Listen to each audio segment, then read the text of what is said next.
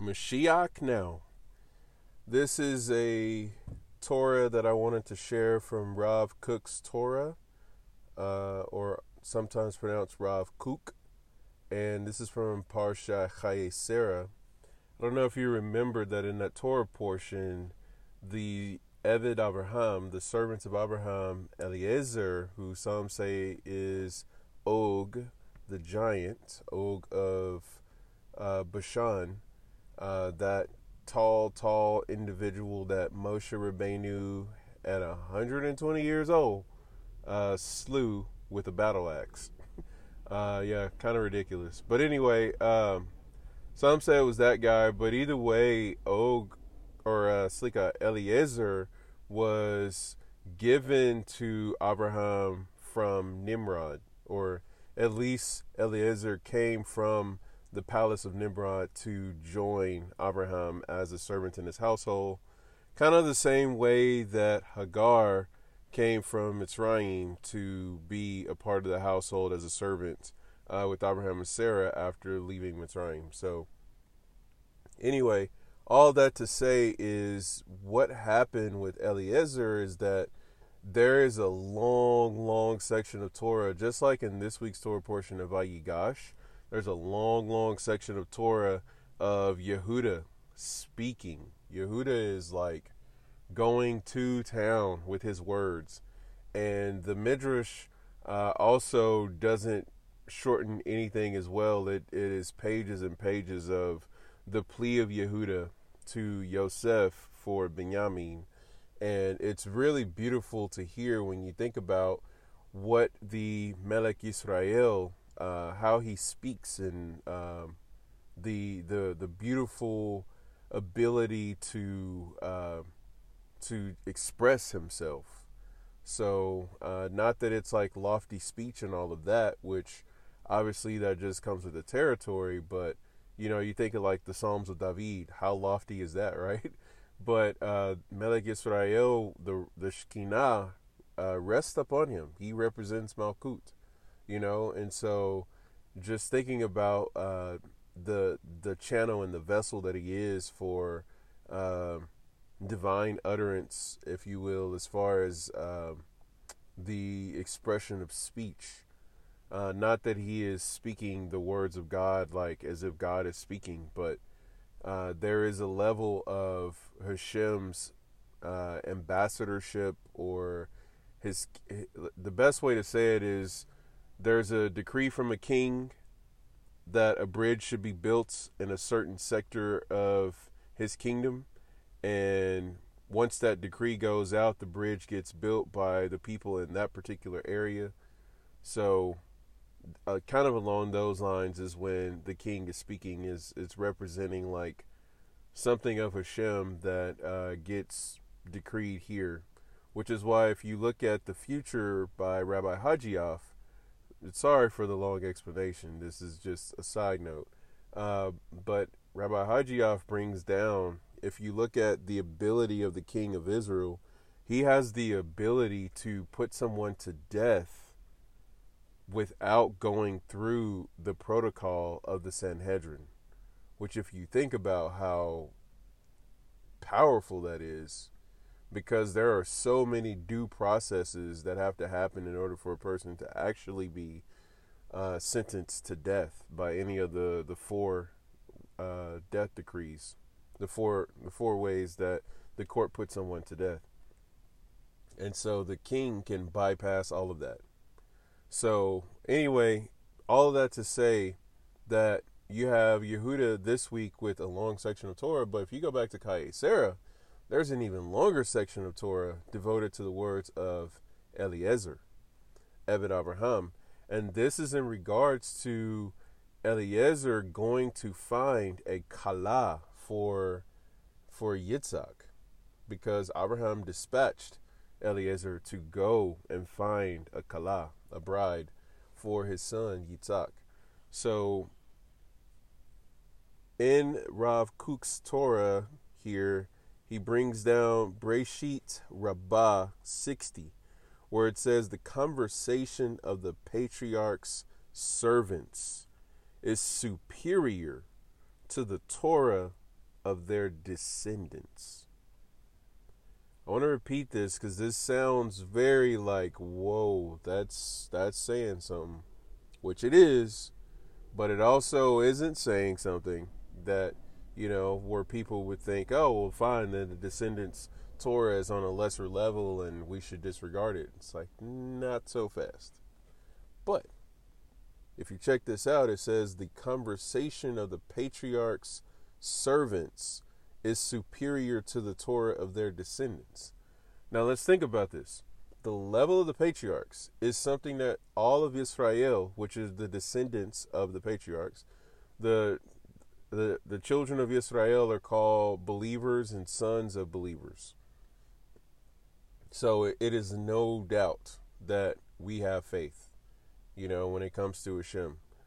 Just by being a Jew, like a that person is already operating in an area of emunah. This is why we just got finished with Hanukkah and we learned about that one jar of oil that was left undefiled with an unbroken seal that represents that unblemished spark within each Jew. And then you can follow this up with Rabbi Carlebach, Alav HaShalom, May his soul be returned to his body. Uh, where he says that while every Jew is, uh, what is it? While every Jew is not holy, every Jew is considered to be the holy of holies. Baruch Hashem. So, um, it, it's it's along that line where you just basically you look at any one of us, you know, as human beings, and you're just kind of like, wow, like that person needs help in this area, that person's killing it in that area. Overall, okay, maybe not knocking it out of the ballpark, but okay, they're good, they're average, you know, or wow, this person is so amazing. Then you find out behind the scenes something is horrible, or they make a mistake, and you're just like, oh, you're not as awesome as I thought you were. Well, number one, don't put people on pedestals. And number two, only Hashem knows the heart. So, this is why when you think about every Jew being like the Holy of Holies, this really will engender the the brotherhood and the belovedness of our fellow Yid. You know, and the Torah Wellspring brings down that when you see two dots next to each other in the the Hebrew writing, when you see two dots next to each other, like not one over the on top of the other, but when they're side by side, that's two yuds. That's like two yids, two Jews. And two yuds is the way that you would abbreviate the divine name of Hashem, the yod and the hey and the vav and the hey. You can find this in the Handbook of Jewish Thought, Volume 2, and uh, there's a whole chapter about respect uh, for Hashem, like respect for the divine. But anyway, all of this to say is that when we are e- making ourselves equal to each other, like you're not above anyone, no one's above you, you actually lower yourself underneath someone to be like the dust of the earth. Because those who humble themselves will be exalted, and all that goes along with that in a community of people who lower themselves for each other, you actually elevate the entire community because everyone is like basically digging down and making like this huge structure pillared uh, foundation, if you will, where it just elevates the whole thing because no one uh, exalts themselves and brings down uh, the community in the process because we're all connected. This is why, if you've ever played sports, the coach always gets on the team. You you people who've played you people anyone who's played uh like basketball especially basketball oh my gosh let somebody on the team mess up one of the fundamentals or one of the drills or mess up the play or you know do anything horrible. The whole team is getting on the baseline of the basketball court and everybody's going to have to run lines sometimes they're called suicides but obviously, that's a hot word because of all that's going on in society today. But needless to say, there is a strenuous exercise that is about to take place that is not a part of the normal activities for playing sports. In other words, the whole team gets punished for the actions of one person. And so this is another reason why the enemies of Israel is also a euphemism for the sinners among the congregation of Israel. So it's a huge thing. And this is why, as we're going towards Asara B'Tevet, the 10th of Tevet, like we need to be mindful of this because the siege of the Beit HaMikdash happened, like when the the uh, the people who wanted to destroy the temple began to attack the city, like attack the city walls and, and things like that. That began during this time. There's so many things to talk about on that, and that's not really what I wanted to get into, but I wanted to just basically redirect our attention to the siege that we need to do is a siege of gathering together and mounting up on ourselves. Like really getting down to, okay, I have a problem with this. I need to push back against it, you know. And it's not so much that you don't need to uh, basically like reconcile yourself to it, because you, in a in a sense, you do need to reconcile with your your weaknesses. You know, the things that uh, you're afraid of, or that bother you, or that traumatize you. There is a level of that, but the way that you have to really approach it is through community. Like you have to work with your fellow brothers and sisters you know, lean on other people, you know, with conversation, with sources, with prayer, with tzedakah.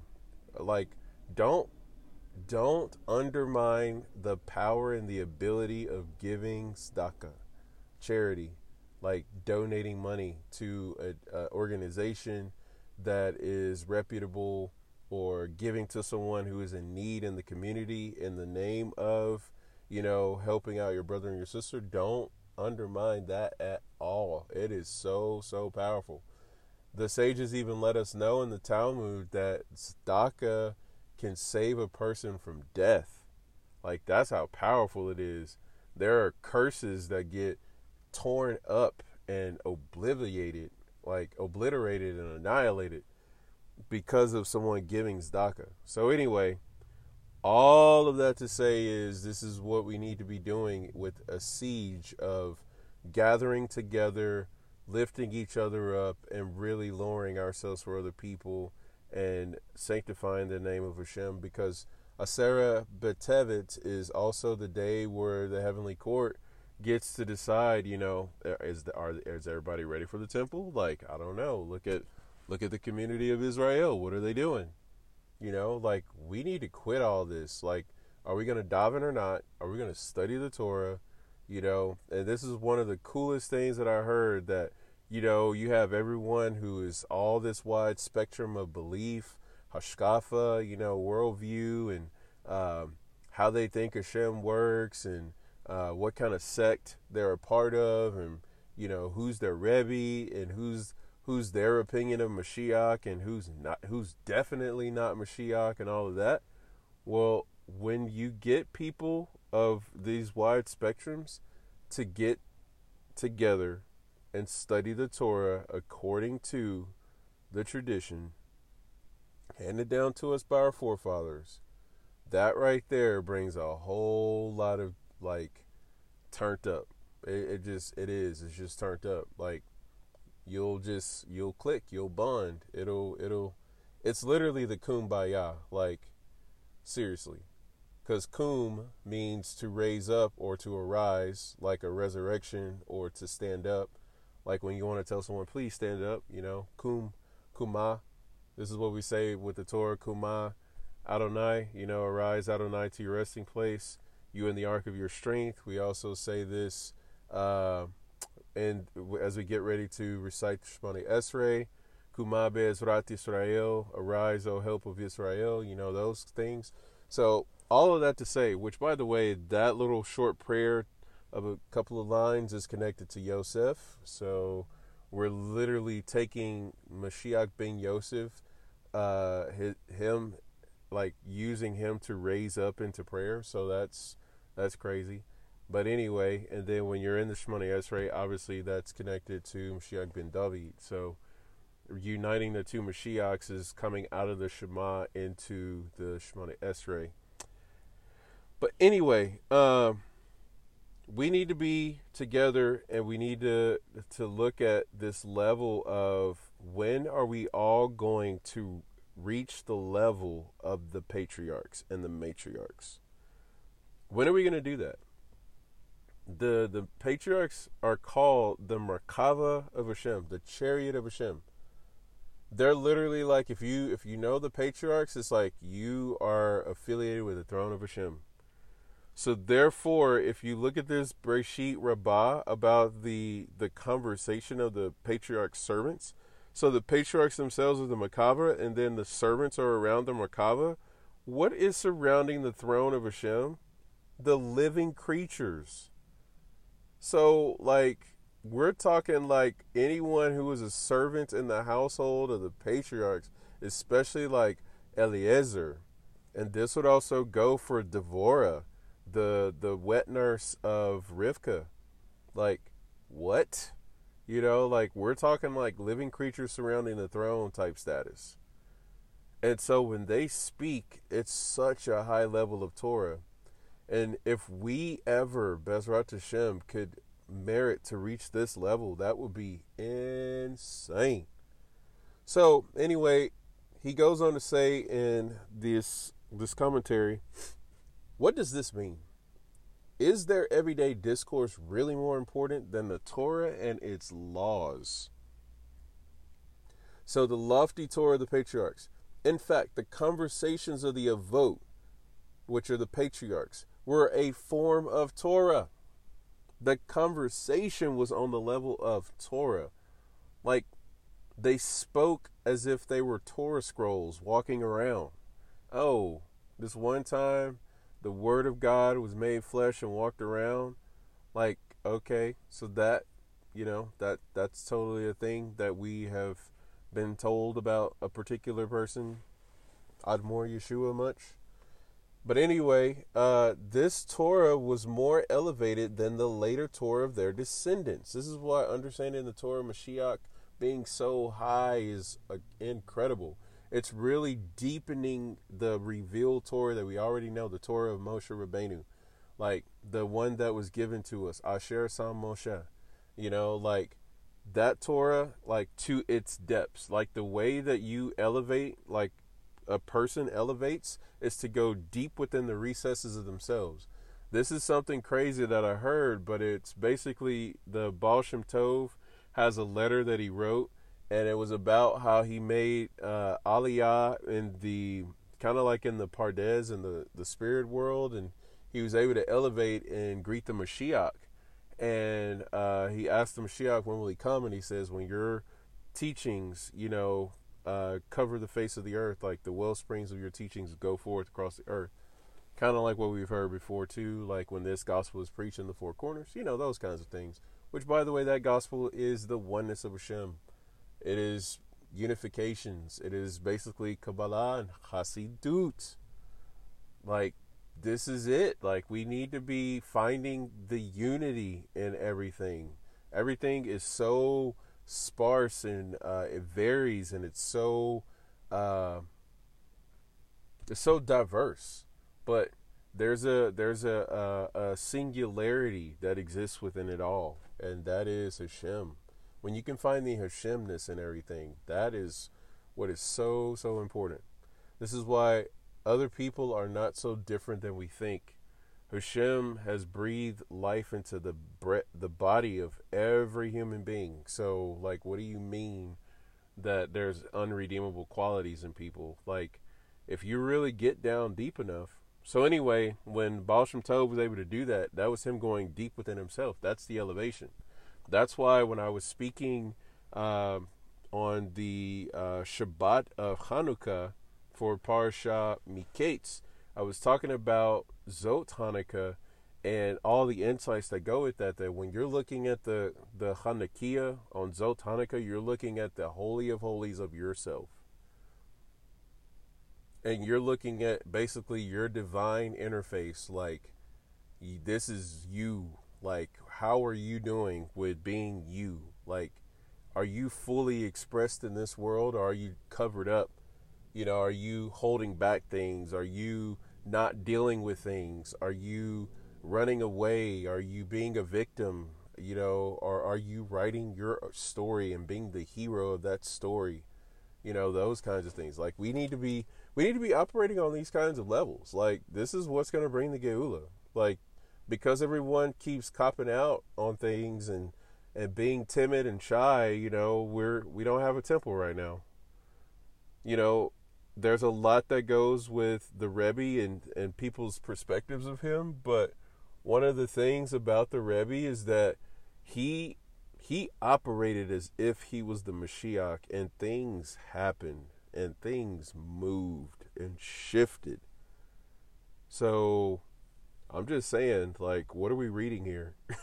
What's going on with Vayigash? Vayigash means to approach, like in a like what you say. You know how when when it's like two people are getting ready to like you know square off, and it's like you know they kind of lean in, like what? Like what you what? You know like are we doing this? Are you ready? You know those kinds of things. But it also means on a on a simple level, just let me uh, come closer to you so you can hear what I'm saying and so I don't have to yell, you know, those kinds of things. So, but anyway, that's why I wanted to uh, share and make this podcast because this is, this is like, this is it. This is what we need to be, you know, and this is the season for this. This is the time. You know, we're rolling out more and further into 5783. So, what's your what's your Shana Tova Umetuka? What is your your happy and sweet New Year? You know, what are your decrees? They got opened up for Hanukkah. What do you what do you got? You know, let's use it. So anyway, um, we elevate by going in, and and this is something that's important to how to get to the level of the patriarch, so that our, even our conversation can be likened to Torah, so that we can be like someone, uh, you know, conversating with us is like them reading the Torah scroll. Like that is possible. We need to get there. And to get there, you have to really you have to refine some things. So anyway, all that to say, the part here that I wanted to go to it says a conversation is natural, unaffected speech. The Torah of the Avot was like a conversation flowing naturally from the inner sanctity of their goals and aspirations. This is another reason why I was saying, what are your goals? What are your aspirations? What are your dreams? What do you really want? Do you know how to find out what you really want? One of the ways is to see what makes you mad. Because when you when something makes you mad or angry or frustrated, you're getting a revelation of what you really want. You know, there was a one of the the teachers that I got to hear from the Geula Summit, they were bringing down that I just got so angry with you know the the school system and how they were treating my kids and how they were treating other people's kids and the lack that there was of the support that I thought that the kids needed. So I decided I'd step up and do it myself. And they created this whole uh, education program and uh, a community type platform where all the kids in that area can get together and have all these things that this person was really like mad that didn't exist and it, it moved them so much that they created it that's what we're talking about like channeling that anger to make it into something productive and creative you know for not just yourself but for everyone so that so then it says going down further the torah of their descendants on the other hand lacks this natural spontaneity it is a thought out religion based on wild or willed holiness, a compendium of detailed rules and regulations calculated to govern all aspects of life. These are the intricacies of how we walk out the mitzvot. It it's not just halakha. It's like like really going in there, you know, like micro type, type thing. It says this is especially true for the development of Torah law during the long years of exile. You know, as we got further into exile, further away from the temple, you know, this is one of the reasons why we literally have like it's codified in, in a written form. The oral Torah was never really intended to be that. It was never intended to be written down, but because things got so bad, we got so far away that we didn't want to lose this information. And then, you know, we just keep going. Like when you look at the complete ArtScroll Siddur, for instance, those weren't really the prayers that were being prayed back in antiquity. Like those are uh, a, amalgamation of things over time, especially throughout the exile. You know, and there's continuing to be things uh, put in place, you know, and, and things like that. Not that we're adding to things, but it's just kind of like the long drawn out exile has really brought in some some extra measures of things that are just like okay this is getting a little compact here but anyway so the torah was limited to governing the religious life of the individual. You know one of the things to think about the patriarchs were shepherds. They weren't sitting in yeshivot all day. You know, there was a time where they did go to yeshiva, but they had to be out there and, you know, they had their family and running the household and, you know, servants and, uh, and things like that going on. So, I mean, you didn't get to just sit and study in all day and just run away from the world. You had to, like, literally be engaged in it. So, it says the Torah of Geulah, the Torah of redemption. What is that? says with our natural return our our national return to Eretz Israel, we also return to the Torah of Eretz Yisrael. The generation of natural rebirth has no patience for the feeble lights of Judaism as it exists in the exile. The generation of national rebirth has no patience for the feeble lights of Judaism as it exists in the exile. In other words, turn it up, bust out, break through. Like, let's go, let's do this. Uh, not possess, but we enthusiasm, I guess, or like energize. There we go. Energize this thing. Turn it up. Turn the volume up hit the hit the nos basically. I don't know whatever whatever you want to use right there. The people seek lofty ideals and great deeds. This is one of the beautiful things I love about Rabbi Trugman Shlita, his class. Like when you get to see people on the the Q and A section, this is what we're talking about. These Torot are just insane. You're looking at these people, you're like, what is going on? you know, and it's people from all over the place just coming together. Like, this is how you build a temple. The temple is measured in units of light. Where to light at? Come on, turn it up. They aspire to build a model society to correct injustice and restore the Jewish people to the state of autonomy and independence. Israel will be an independent sovereignty one day. All of this stuff with borders and, and treaties and like we'll we'll give you a little bit of this portion and we'll take back some of this and like you can have that spot, we'll take this spot and, and the land been all broken up and all this kind of no no no no no. That is not gonna be a thing. Crazy to think about, but that's where we're headed. And it says, There is an inner divine spirit driving their brazenness as they reject the paltry lights of exilic Judaism, exilic Judaism, lights that glow faintly like candles in the brilliant midday sun. Torah in exile is like a candle in the midday sun. Wow.